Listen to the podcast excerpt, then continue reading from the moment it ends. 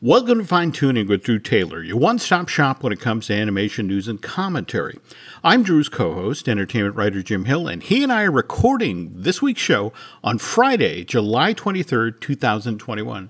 Now, Drew, if this were a normal year, you and I might have been able to record the show together in the exact same place, because more than likely we both would have been down in San Diego for Comic Con realistically, between preview night starting on Wednesday, this is Friday night. So we'd, we'd already be exhausted, right? From running back and forth yeah. to the Hilton, where the press stuff is, to sneaking in the back door at Hall H, hoping somebody's got you a pass. I mean, we're tired, but we're not the bone tired the way you are on Sunday night. It's at that moment where it's like, why do I do this to myself?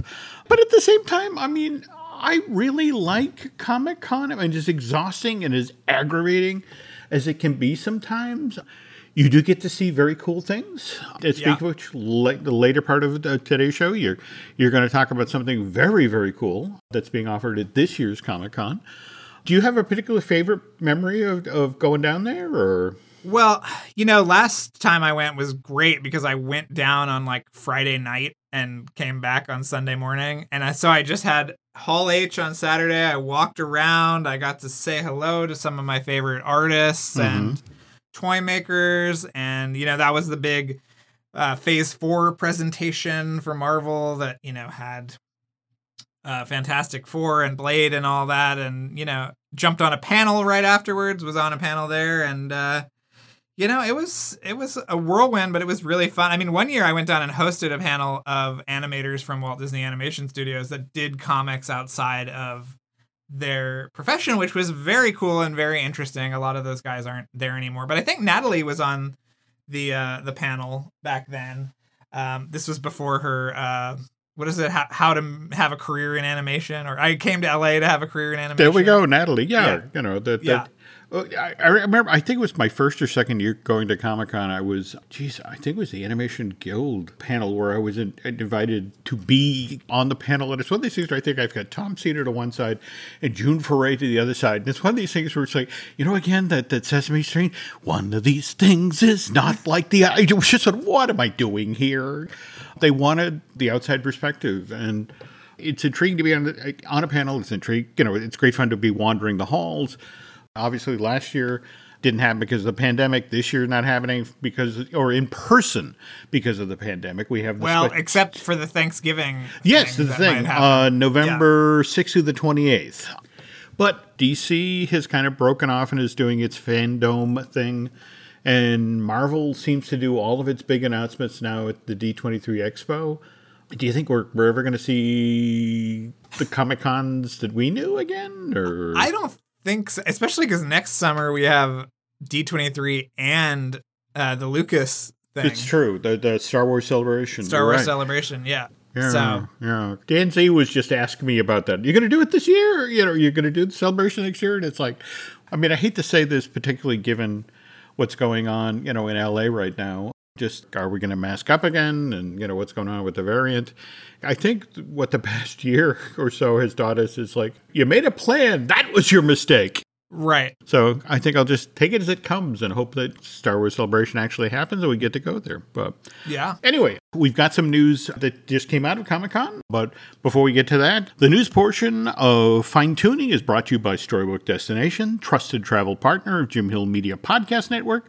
For a worry free travel experience, please book online at storybookdestinations.com you dug up three trailers that I'm guessing came out of the Paramount Plus panel today, or yes, yes, I believe so. Yeah. Okay. And there was also some.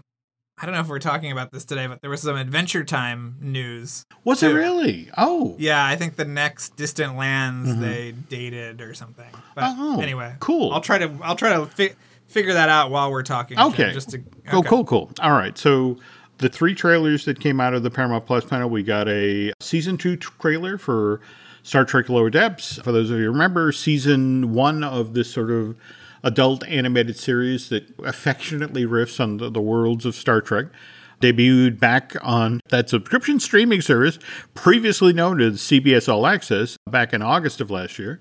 Got 10 episodes and ran through October of, of 2020. Season two kicks off on August 12th, also 10 episodes, also run through October. And we also saw a third season of Lower Deck picked up in April of this year, right? Yeah. Okay. I love this show, don't you? I do. I do. I mean, sometimes it's a little too inside baseball, even for me. And again, I've been watching Star Trek in real time since the first series debuted. I mean, it was a very big deal at our house. I think it was the season that they moved it into the death spot, which was 10 o'clock on Friday night. I still remember having to cut deals with my parents. Come on, let me stay up. Let me watch it. So, yeah, I mean, I, I enjoy it, but every so often the dialogue is moving so quickly and, you know, there are so many references going. But I guess that's the whole point. They want you to rewatch it and catch all the jokes.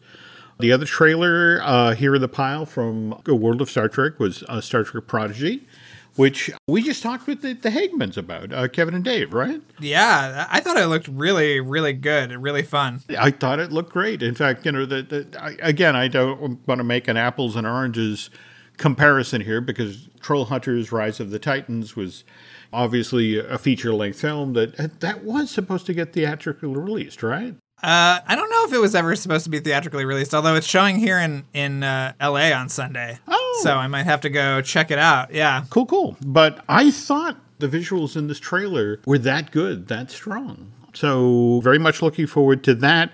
We don't have a date yet on that. Uh, the, the, all they say is Star Trek Prodigy will debut this fall on Paramount Plus and will eventually air on Nickelodeon. So I got to assume if uh, Star Trek Lower Decks ends in October, you got to assume this is is following this at some point, right? Yeah, I think so. Okay. I, we have to figure out when Discovery is coming back too. You know, there's so many, so many Star Trek things going on these days, Jim. I know, I know. Do we have any info on Brave New World or we have no info on Brave New World. Picard comes back in the in 2022.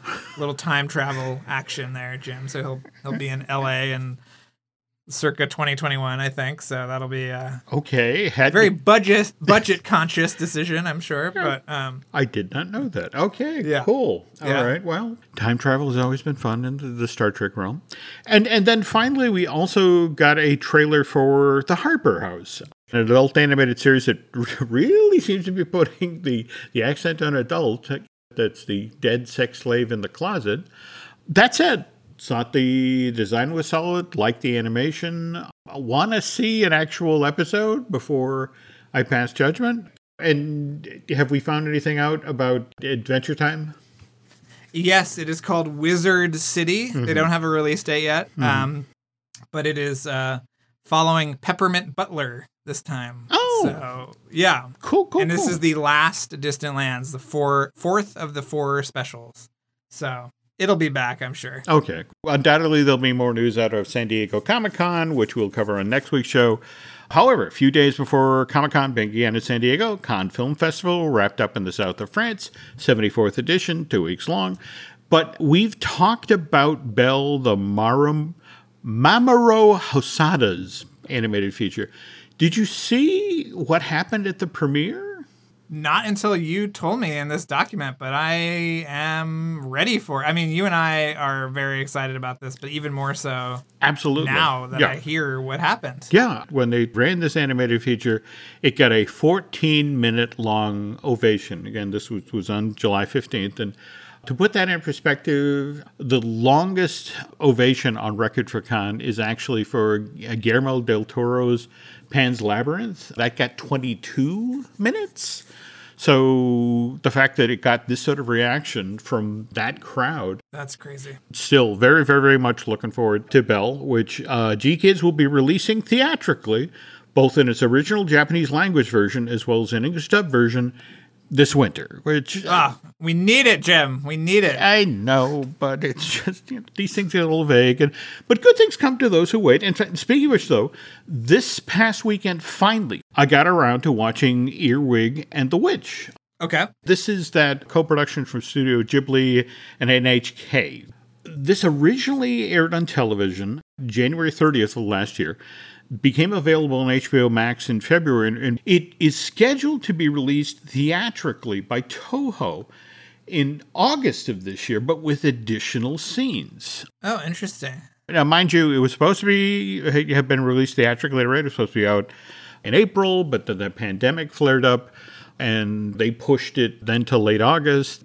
I will reach out to GKIDS and see what the domestic plan is if we're going to get this special earwig Yeah, uh, edition as well. Yeah, I mean, it was genuinely charming. I mean, it was very, very much in the Studio Ghibli style, but Goro Miyazaki, uh, Hayao's son, I think did a great job. Yeah. And would love to see what the supersized version of this was like. Yeah. Okay, after we finished that, we then went into Space Jam: A New Legacy. Thought the animation was solid, like the CG and 2D versions of the character. Also, have to say the story was kind of an improvement over the original Space Jam from '86, but that's not the greatest compliment. In the first film, do you, do you remember you'd be watching the first film and then you'd see the crowds in the background and realize that they had created like these two and three second long cycles for the crowds? Yes. I also remember that they had they only had a few models uh, of Yes. characters, and Yes. there would be like the purple version, mm-hmm. or and, and they didn't even really do a great job of spacing out the characters. You know, there'd mm-hmm. be like two of the same ogre sitting next to each other. Yes, yes. You uh, uh, know. No, you've nailed it. You've absolutely nailed it. So I'm watching A New Legacy, and they've kind of buried the needle in the exact opposite direction. The crowds are so dense, and they have longer animation cycles, and they seem determined to put as many different characters in as possible. And I honestly found I was pulled out of the game scene stuff toward the end numerous times because I kept doing the, well, who's in the background? Yes. And I'm doing this on, you know, a flat screen that's 48 or 52 inches. I don't know what it is, but what was it like in the theaters? Was it the same thing or? Oh yeah. Well, yeah, and especially because I'm such a nerd, it was like, oh my god, there's a character from Abominable back there, you know, that ILM has recreated. I mean, it's just insane. You know, I saw the uh the Animaniacs were up on kind of a shelf They were Um, actually on, on the water tower. uh, well, no, they were sitting on Marvin Martian's spaceship. That's right. That's, where they were parked. And Yes. it was distracting, but I was also impressed. Yeah, there was also a huge disparate disparity between a fully 3D Iron Giant and then you cut to Don Cheadle and he's surrounded by extras dressed as Batman villains that look like that they were just from Magic Mountain or something. I mean, they, those extras were so bad and it was just such a huge shift from this beautiful animation to these really crummy suits that some 22 year old kid trying to get a SAG card was, you know, gyrating behind. Um, If you listen carefully, folks, that's that's the sound of us being cut from the, the Warner Brothers Christmas card list this year. But that said, though, there has to be somebody out there online who's compiling a list of all of the characters that were in these crowd scenes. Because again, I, the nerd in me wants to know.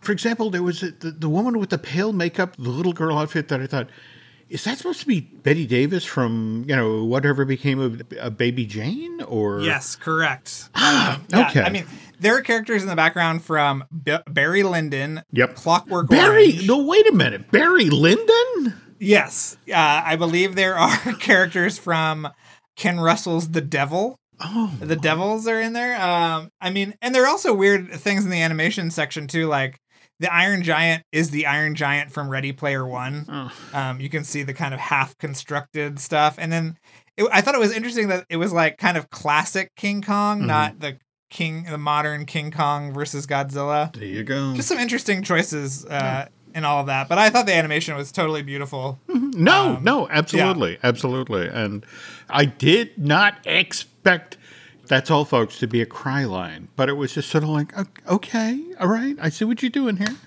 Uh, yeah, yeah. They went for it, Jim. They did. Listen, this movie did not half-ass anything. It no, really, no, it went for it. Yeah, you have to give them credit for when they went to the DC world and leaned so heavily into the animated Superman from the 90s, you know, and, and, yeah. you know, I think I told you about that when I saw it a few weeks ago, and hmm. I was so I I just love that world so much, and it was Yeah. so fun to be in be in it again. Yeah, for yeah. just a little while. Yeah. Things I didn't know I was nostalgic for. I found out I was nostalgic for. But anyway, seriously, if there's anybody out there who's putting together a definitive list of characters, please send me a link. I'd, I'd love, you know, because again, I know, I know I'm going to sit down and watch this again. I just want to be Right. ready, you know, just to, okay, there he is. So, all right. And, and speaking of subscription streaming services, uh, Netflix has a couple of anime features coming in, in August. We got a new clip from Vivo, which is dropping on August 6th. What did you think?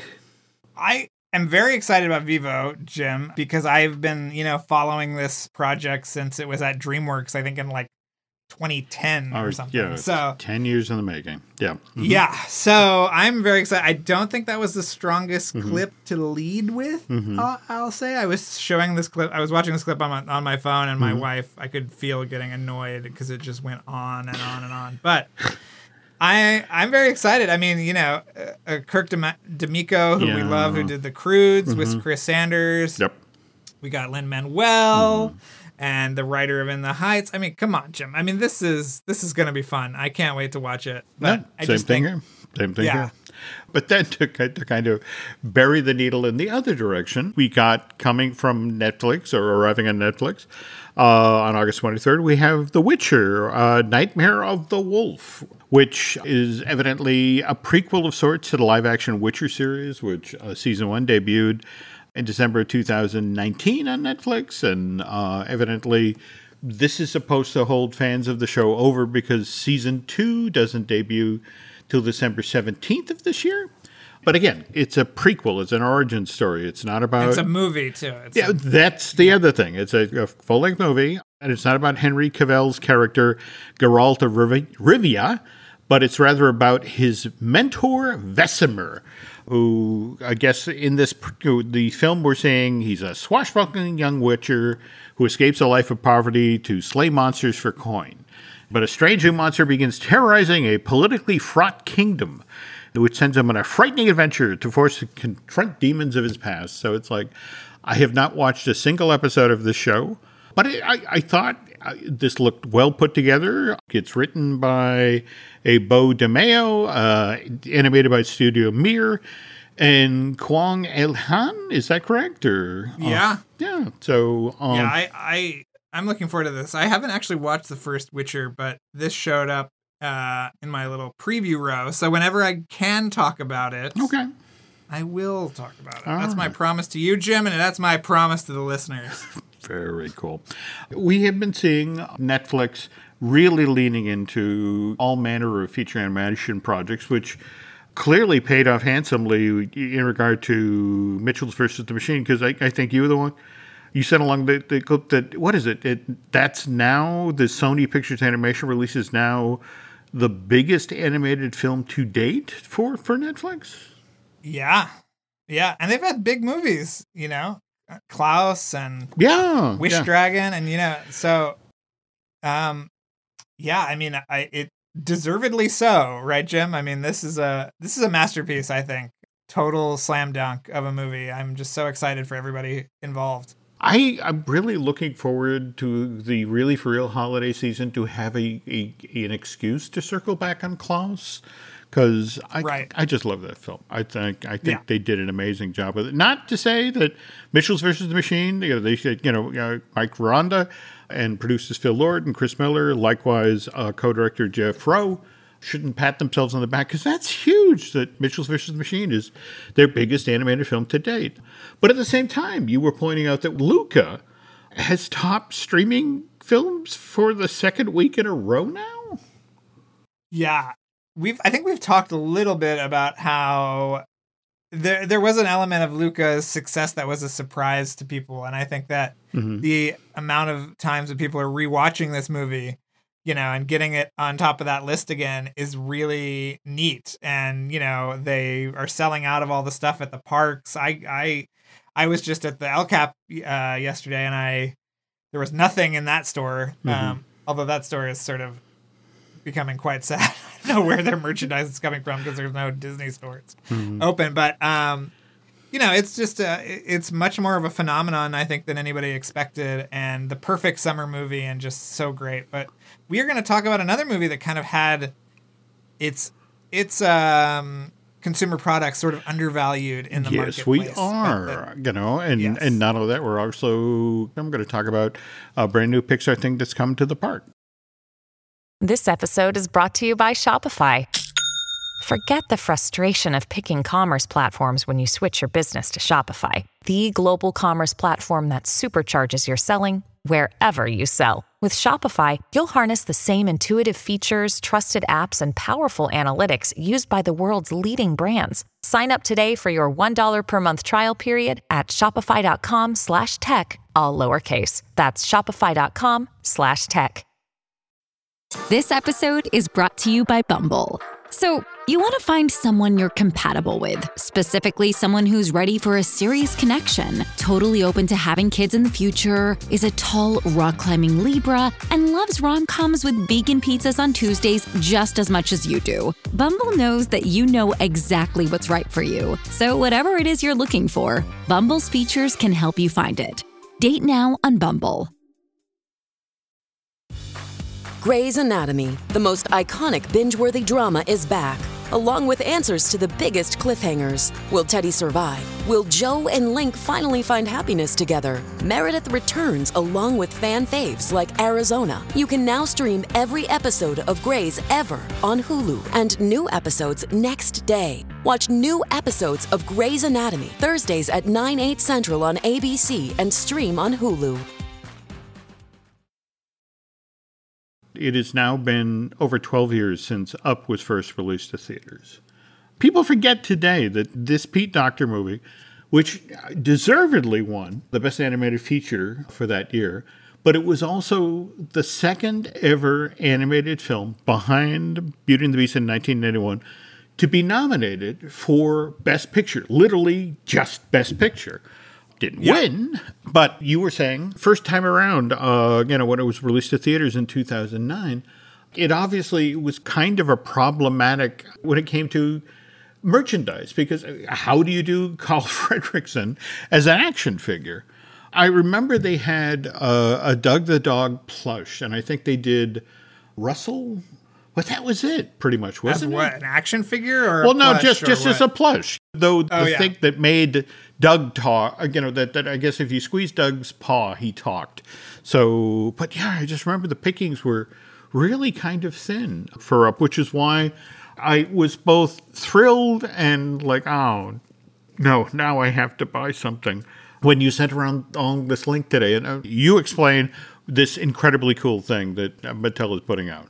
Well, Mattel is doing a new series of figures called Mattel Creations, and they're kind of like they're almost like the Black series of uh, toys, and they're doing a bunch of uh, Pixar things. They're doing a WALL-E, they're doing a Woody, but first up is Kevin the Bird from Up, and this is a, an absolutely gorgeous 12 inch figure. It's got her three babies and a chocolate bar, and it has movable joints, authentic design. You can pre order it right now on the website, $40, and you can buy two if, if your little heart desires. Yeah, it's just really, really neat. And I got it. I loved it. I thought it was so cool. And I'm so happy to have Kevin, a, a true, strong Pixar female character, on my shelf soon. I, I have to admit, it is crazy on model. And the fact that it's posable. It was one of these things where it's like, I didn't want this until I saw it. Now I have to have it. Call Mattel, let them know you that you know I got him. Okay, and make sure I get my cut. I mean, just think that we would have been in Comic Con spending money. So this is just This is You know. Okay, th- th- th- there's an upside to this. But on, on the other hand, if I had flown out to California to do Comic Con, I would have also continued on, you know, found some time to get up to the Disneyland Resort and whine and plead and, and get into DCA so, you know, I could finally experience the Avengers campus. But while I was there, I would have slid over to the old Muppet Theater to check out this newly expanded version of Mickey's PhilharMagic which uh, now has a brand new scene from Coco. Earlier this week, I got the chance to talk with Tasha Sounart. She's a creative associate creative director for theme parks at Pixar Animation, and she was kind enough to walk me through how this brand new piece for Mickey's PhilharMagic came to be. I just fascinated with your resume. I mean, the notion of you know you literally walk through the door starting on a Bug's Life. So you're there basically, you're still at Point Richmond, aren't you? Or mm-hmm. Yeah, we were at Point Richmond until I think during Monsters, Monsters Inc. Yeah. Okay. So and then you made the transfer over to the new campus in Emeryville, and then went off and explored the world of gaming, and then came back to do associate creative director for theme parks at Pixar. Correct?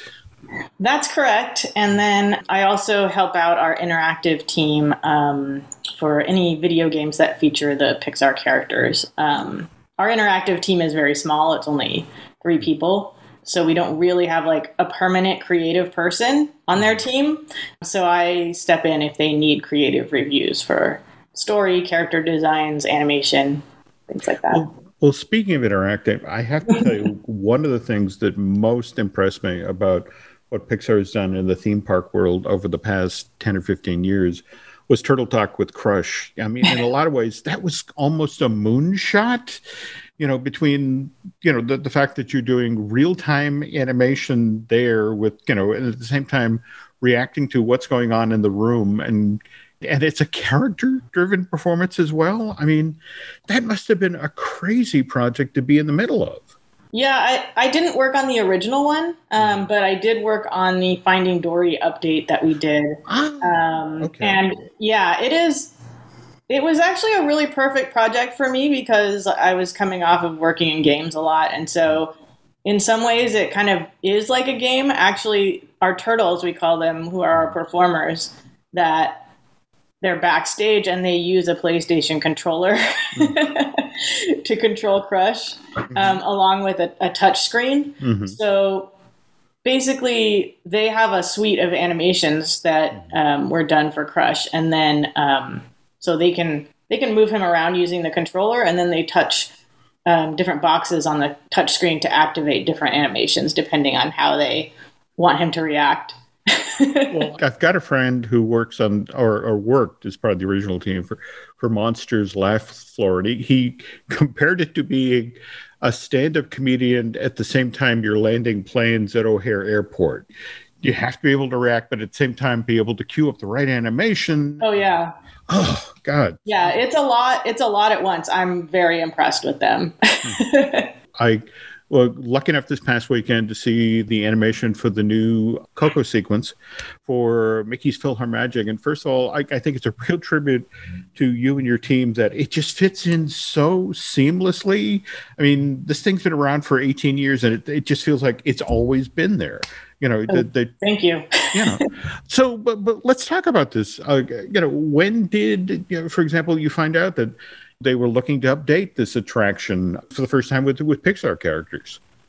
Um, man, it must have been about maybe a year and a half or two years ago. It it was a while ago. Um, yeah, um, Tom Fitzgerald, who is the head of this project for WDI, came to us and said that he also he uh, directed the original PhilharMagic show. Got it. So he's been involved with the show for a long time, and mm-hmm. he came to us asking if he could use Coco to do a new segment, and we were like, yes, yes. so just to be clear here, it was right off the bat Coco. There was no other consideration of you know, say, well, uh, I, I guess those other films are. I was about to say you know they're not musicals. You know it's like yeah. you know. I mean pixar doesn't have a lot of musicals. Got and it. especially okay. you know we have songs in our films but it's not always the characters singing the songs. Very um, coco is actually one of our only films that actually mm-hmm. has you know characters singing in it. Mm-hmm. so um, it seemed like a good fit. Also we just know that audiences love coco and we love coco as you know a company. I think for me, it's one of my favorite Pixar movies. So, um, you know, we were excited to do it. It seems like a perfect fit for the oh, show. no doubt, no doubt. But, but for me, I mean, the thing about Mickey's PhilharMagic is it's not just about the characters; it's also the worlds. the sequence is set in Aladdin, you're flying over Agrabah, or you know the scenes involving Peter Pan, he's there landing on on Big Ben, or uh, you know, and and so the notion of you're going to have to do the world of Coco, and you know, for example, just that establishing shot where it's the city of the dead and just civilization on top of civilization and civilization. I mean, did you guys use any of the, the old established assets or was this all new? What did you do? We did use the same sets from the film and the same character rigs. Um, okay. Most of the stuff is from the film. We started with whatever um, environment from the film was closest to what we mm-hmm. wanted. We would start with that. But really, that that beginning shot with the Land of the Dead, mm-hmm. that was the most challenging shot because those backgrounds, like you know, in the film, you only see it uh, at a certain width and at a mm-hmm. certain angle and for a certain short amount of time. so oh. we had to build out the backgrounds. Like PhilharMagic has a big wraparound I screen. forgot very about the size wide. of the screen. Oh my right. god! Oh, you're right. Yeah, yeah it's it's it's very wide. So we had to add like more buildings in the mm-hmm. background, and it, it, ends up being you know a pretty heavy shot. Mm-hmm. but that's more of a that's more of a technical kind of challenge that we had to deal with. But um, yeah, we did have all the elements from the original film. The only kind of um, new stuff that we made was we made some new costumes for the band that walks behind um, Miguel and Hector in the party scene. Well, now uh, speaking of which, uh, you know, I was lucky enough. Uh, geez, this was five years ago, six ago, when Lee Unkrich did the original presentation at the D23 Expo. He, at that time, showed what I guess was called the diorama. Lee, at that point, I think explained it was the longest continuous shot that Pixar had ever done in its history. And it was, it was this amazing musical number, also technical. And it was really kind of sad when you, to see the the finished film and see, well, where's the diorama? That was amazing. that's the thing. You make things to sell a film or to prove to people that it can be made, and sometimes they make it into the finished film. So that's, in fact, one of the reasons we're, we're doing this interview today. When I saw the footage, it's like that looks like the diorama, and actually, you know, I reached out to Chris Wickham to ask, and, and he confirmed. So, was that going in one of the things? Hey, we can finally use some of the di- diorama, or um, yeah, like a lot of us really liked the diorama and were mm. really impressed by it. And it just mm. has a real nice feeling of energy to oh, it. Absolutely. Like with the different characters coming in from the sides and mm-hmm. and the dancers and mm-hmm. all the marigold petals falling down. Like we liked all of that and we mm-hmm. liked how the camera on the diorama the camera is pushing in mm-hmm. and on ours the camera is pulling out, but we liked that camera movement. And mm-hmm. so it just seemed like a really great shot for us to put in um, to PhilharMagic, especially because it's a 3D show. Mm-hmm. So showing you know the depth of that street with different characters coming in and you just like fun and energy. It's just a lot of the stuff that we wanted to have in our show. So we said, um, you know, we couldn't we couldn't actually use any of the assets from the diorama itself because it was done a long time before the film was made. Mm-hmm. So you know the rigs had changed and uh, the buildings weren't not finished. Um, and and so we had to kind of rebuild our um, our sidewalk, our city sidewalk. Like we took buildings from the film and just kind of like moved them together into place to ah. create this long um, sidewalk that we could travel down that was that was similar to the diorama. I mean, you nailed the energy and you nailed the feel. And again, it was great to see something that was inspired by you know that early early thing you know that, that sort of come back. Let's get into the nuts and bolts of it. So again you you mentioned tom fitzgerald reaches out hey we want to do something with coco? And so this is a year year and a half two years ago. Was it the standard animation process? You board it out you show it to tom and mm-hmm. then you get signed that signed off on or? Yeah um pretty much. Um you know since it's since it's it, it all goes to a song Mm-hmm. So there's a little bit of an ep- extra step in there where we took an arrangement of Poco Loco from the mm-hmm. film and shortened it. We knew that the sequence was going to be about a minute and a half long because mm-hmm. that's kind of how long all the other sequences are. Mm-hmm. So we took a, a shortened uh, cut of Poco Loco. And so that's what we did our storyboards to, just so that we already knew the rhythm of it and how long each each shot needed to be and yeah, we had one storyboard artist, and and then yeah, it's just kind of the yeah, the typical animation pro- process where after that you go into layout and um, then after that rough animation and finished animation. Um, but yeah, I think just the fact that it's animated to music is a lot of fun. And then, you know, the 3D we would check out at stages. Like when we were in layout, we would check out the 3D. Mm-hmm. That, that was actually one of the challenging things on this project because we were all working from home. Mm-hmm. Is when we did want to check out the 3D, for example, we would have like four of us go into the studio and look at it in the theater, like all separated. Oh. so, how far along are you in the production process when the pandemic hits? I think we were in layout hmm. or maybe just finishing with layout. Okay. Yeah, so we had the storyboards done, we had most of the layout done, and I think we were just going into animation um, at the beginning of the pandemic. So, um, you know, in some ways it was it was good timing because in the pandemic, like you know, morale was not, oh, no. you know, it's not the highest, and everyone's mm-hmm. kind of nervous and like what's going to happen. And so to get this fun, high energy mm-hmm. project that everyone feels good about, everyone loves the characters, I think was actually kind of a morale boost for our, our little team.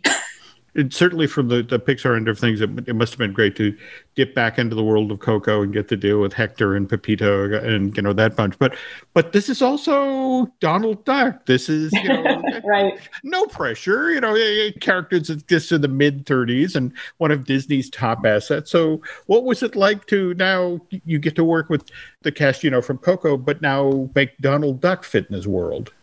Right. Um, so this is interesting because you know, Disney and Pixar, we both have our own animation software that we mm-hmm. use. We don't use the same animation software. So we actually had to come up with a pipeline of how are we going to do this thing mm-hmm. because we've never actually had both studios like work on the same mm-hmm. Hmm, animated project before. Mm-hmm.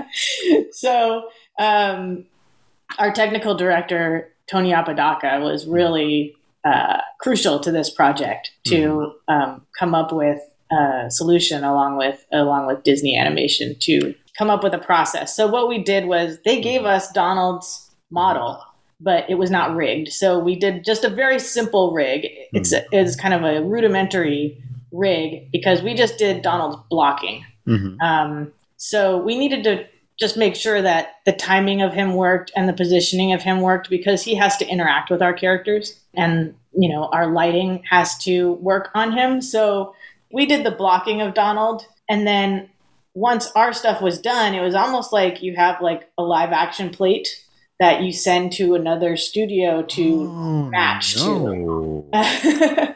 so we did all of our animation first with mm-hmm. Donald blocked out, and then we sent our finished animation to Disney, and they finished Donald. Holy um, cow! So yeah, oh, that was oh, okay. I thought it was complicated. I didn't think it was that complicated.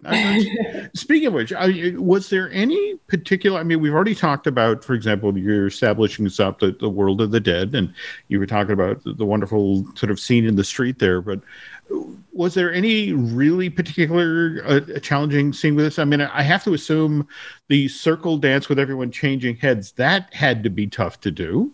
Yeah, I'd say as far as animation, hmm. that scene that scene with the circle head the the circle we call it the circle dance mm-hmm. shot, but I think that was probably one of the most challenging. And you know, the tower of skeletons at the end of the the party scene. Mm-hmm. um, there's a tower of skeletons that Donald kind of like climbs up. Mm-hmm. Um, that was pretty challenging too. I mean, anytime when you have a bunch of characters all interacting and climbing on top of each other is mm-hmm. like pretty hard. And the circle dance scene was challenging because of the way that the heads are all like attached to the mm-hmm. characters' bodies, but can be animated separately. So as a separate piece that comes off. So mm-hmm. each head was sort of like attaching and detaching to each skeleton as it went along. So that was really it was oh. it was a little complicated and and to have to do this all to music and all on a beat. Oh my god. Oh yeah, yeah. you you find out a year and a half two years ago when exactly did you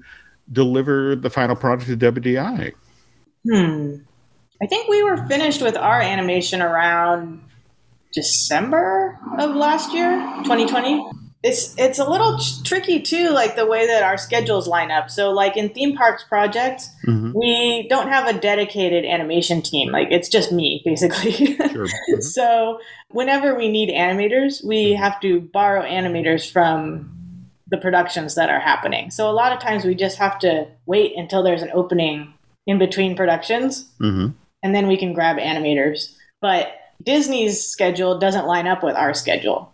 So we finished our animation, I think, like around December of last year, and then like there was a couple months where nothing was happening. Like, Mhm. so they just had to animate it when they could get animators, which I think was a couple months after that. And again, Pixar is kind of famous for slipping Easter eggs into things. Is, is there, again, again, face it, we want people to go back to Mickey's PhilharMagic a couple times.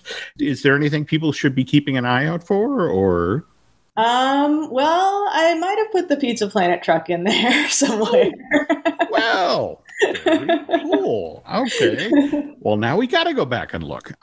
Pixar's done some wonderful films, created some some characters that generations have embraced.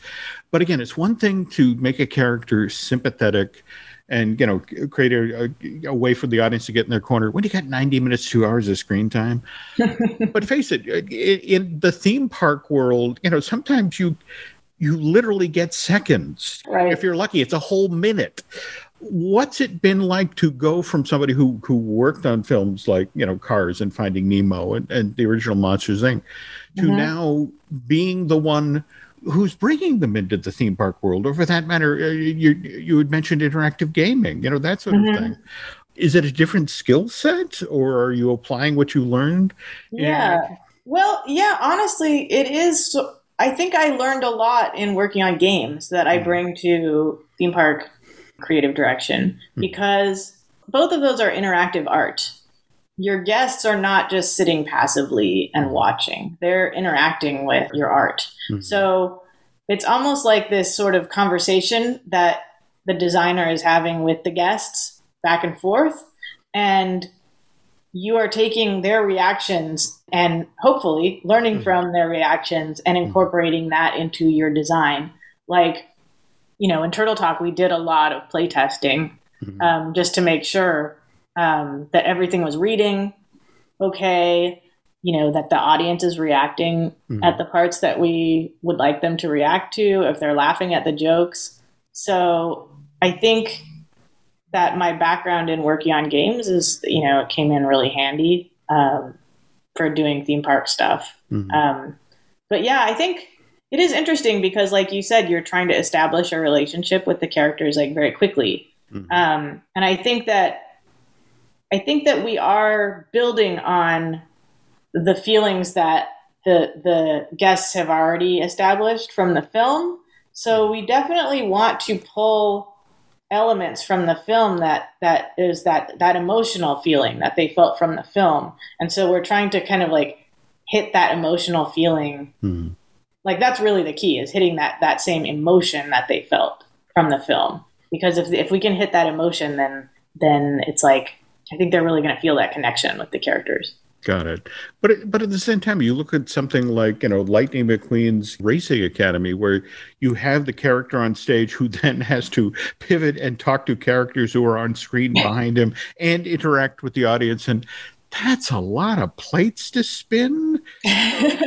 You know, I mean, it just I, I look at a show like that, and it's like, oh dear lord, you know, just having to create all of the media for that and have it all look cohesive and part of you know all part of one world that's Mhm. got to have been tough Yeah, we actually for Lightning McQueen's Racing Academy, we built that set in VR. oh Um, we have some uh, some VR uh, headsets that we use for things like that, so that we could so that we could do that. Like we can have a, a CG version of the McQueen animatronic Mhm. with the animation on him there, with the with the screen behind him, with our animation, you know, um, projected projected on the screen on the virtual screen. And so we can set up things like eye lines, for Mhm. example. That would be very difficult to match up if you don't have if you're not in the space. And it's it was hard because that uh, that theater is in Florida, yes and we're here in and we're here on the West Coast. So to create it virtually, and you could sit in different seats in the theater. So you could make sure, like, okay, from this seat, I can still see his eyes. Okay, that's good. you know? Wow. okay. Well, I, uh, speaking of which, do you have a particular uh, favorite Pixar-based attraction you've done for the parks, or, or one you you consider especially challenging, or? I mean, Lightning McQueen's Racing Academy was really fun. Like mm. that was the first time I've animated an animatronic figure, so like that was just it was just a new challenge for me and just really interesting. I, mm. I feel like I learned a lot. Um, and then I worked on um, Lamplight Lounge in Pixar Pier, mm. and that was sort of in a different way. That was uh, really fun to work on. It was more like you're curating uh, a museum or something. yeah, no, it's it's such a wonderful space. It clearly celebrates Pixar, but in a different way, you know, than mm-hmm. perhaps I think people would expect. And I think that's half the charm. But that must have been a lot of interesting Venn diagrams to work. How inside is to inside, that sort of thing.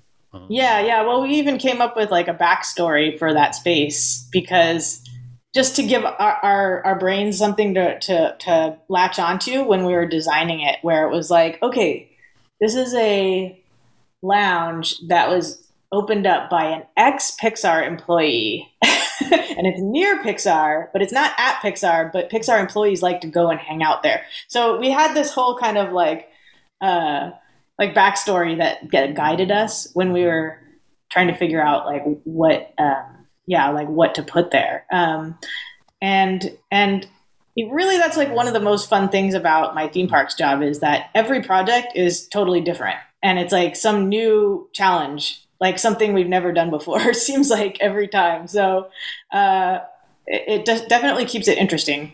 Killer. Okay one final question here.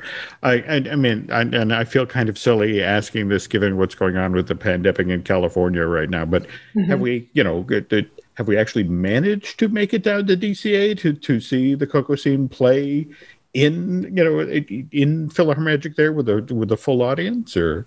Um, not with a full audience. I was able to go um, a couple weeks ago, mm-hmm. and so we were just doing our final reviews of it. Mm-hmm. Um, but that was the first work trip I've done in like a year and a half, probably.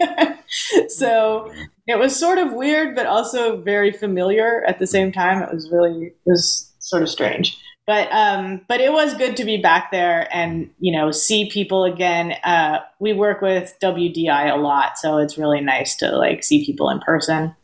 Um, and and it looks amazing on the the big screen and um, with their nice like digital projection and with the side screens and um, the music and everything. It's just just turned out really great.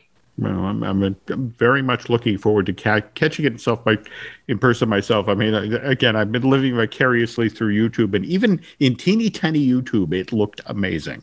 Oh, okay, good. well, well, thank you again for uh, you know making the time today to talk about uh, you know again this brand new wonderful Coco sequence for Mickey's PhilharMagic. Thank you for having me can't wait to get back to California to get the DCA to see this expanded version of Mickey's PhilharMagic. And thanks again to Tasha Sounart and the nice folks at Pixar for helping to make this interview happen. But again, if I were stuck in a car in California traffic coming back from Comic Con, I know what I'd be listening to to while away that four and five hours in bumper to bumper traffic. And that would be, of course, Light the Fuse, uh, you know, the wonderful Mission Impossible podcast that Drew rides herd on. What's going on over there this week? Uh, well, we just actually recorded today with uh, Chris uh, Soldo, I believe is how you say his last name. Um, and he is uh, he was an assistant director on uh, Mission Impossible, and he's worked with De Palma a lot on um, Bonfire of the Vanities and Scarface and Carlito's Way and all this stuff. So we got some really great stories from him. Um, yeah, we we did a crossover episode with a podcast called Meeting Tom Cruise, which was a lot of fun. And uh, yeah, the, we got, we just got a bunch of stuff oh. in the hopper, Jim. Yeah. I know I say this every show, but seriously, if you're not following Drew Taylor on social media, you're missing out on some very cool, very funny stuff. Uh, can you tell folks how to find you, Drew? Yep, you can find me at Drew Taylor, like a tailored shirt, on Instagram and Twitter. Um, so yeah, come on over. You can also find us on Twitter and Instagram as Jim Hill Media and on Facebook as Jim Hill Media News. Thanks again for listening, folks, and we'll be back soon.